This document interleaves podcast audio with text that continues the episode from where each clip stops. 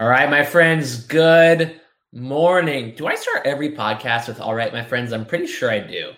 I feel like it's a weird, a weird tick that I have. Apologies about that, but all right, my friends. Uh, you know what we call today. Friday's Friday. We're snowballing into the weekend here. We got two more days uh, to make this week great. My name's Elliot Lane, host of Benzinga's Cannabis Daily Podcast, giving you your daily dose of news and insights to start every day knowing about cannabis. We have a ton of public company news, especially about these tier one operators today. Not much on the legislative side. I think we're really just waiting and seeing what's happening on the state level in Arkansas, Missouri, and Maryland, uh, and in any of these other states that have it on the ballot. I think North Dakota.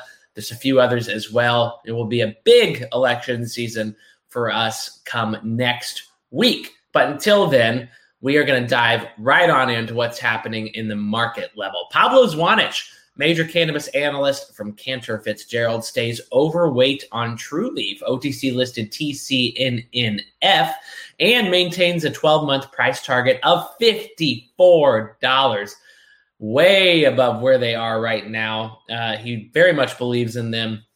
I do too, to be quite honest. Do your financial uh, due diligence and research, but they are a very, very solid company. Estimating third quarter, however, will be down 5 to 10% instead of the previously assumed 4%, these numbers from Cantor Fitzgerald. NASDAQ is openly objecting to Canopy Growth's U.S. Uh, Canopy USA Holdings Company for the companies that they are inact they are enabling the options to acquire, being Wana Brands, Jetty Extracts, and Acreage Holdings. Uh, they also own 13 plus percent of TerrAscend. They are saying that they should not be able to have a company that's not directly associated with their NASDAQ listing.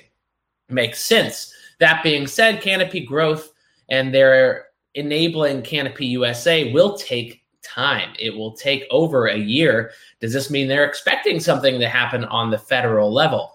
Are they expecting uh, perhaps safe banking and and climb and, and hope to to be meshed into one. We'll see what happens in the lame duck session in November, December.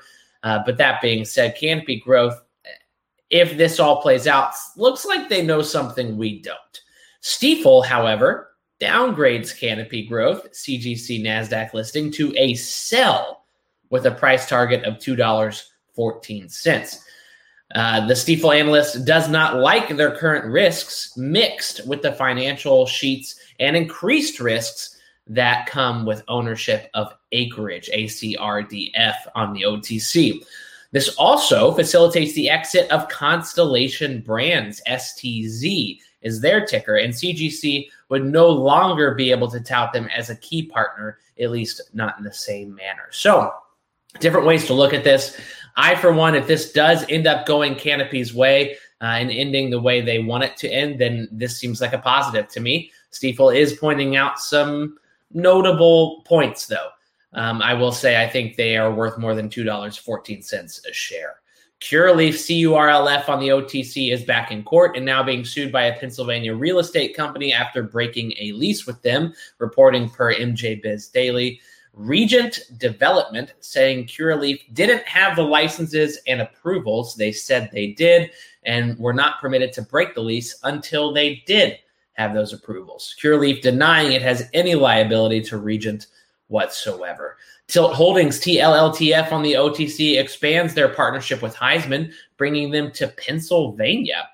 Kentucky's Center for Cannabis is going to study medical marijuana for cancer patients and opioid use. The center will be issuing edible marijuana to inpatients, uh, with obviously many receiving placebos as well. The trial to begin enrollment and applications in August of 2023 and will begin in full in April 2024. Last but not least, MJ Biz Daily reports that Florida regulators have yet to approve the combination of Green Thumb Industries and Circle K GTBIF on the OTC is that ticker uh, in 10 locations throughout the state. So looks like we're waiting for that approval process to go through. However, I don't think Ben Kovler and team announce anything without it being solid. If I'm looking at watch listers today, I think you have to just continue to keep an eye on CGC as well as that does what that does to the rest of those Canadian stocks, the Auroras, the Tilrays, the the Village Farms, the Sundials, uh, so on and so forth. With that being said, Elliot Land with Cannabis Daily, thank you all so much for tuning in. Five minutes of cannabis news every day. Tune in, share with your friends. We'll see you again one more time tomorrow. Hey, investors, thanks so much for tuning in to Benzinga's Cannabis Daily Stock Picks and News Podcast every day pre market. Uh, once again, this is not financial advice. Please do your own research. We hope we bring you the best and most efficient news for your investing. Continue to find us on benzinga.com slash cannabis, benzinga.com slash podcasts, or on YouTube on Benzinga's channel.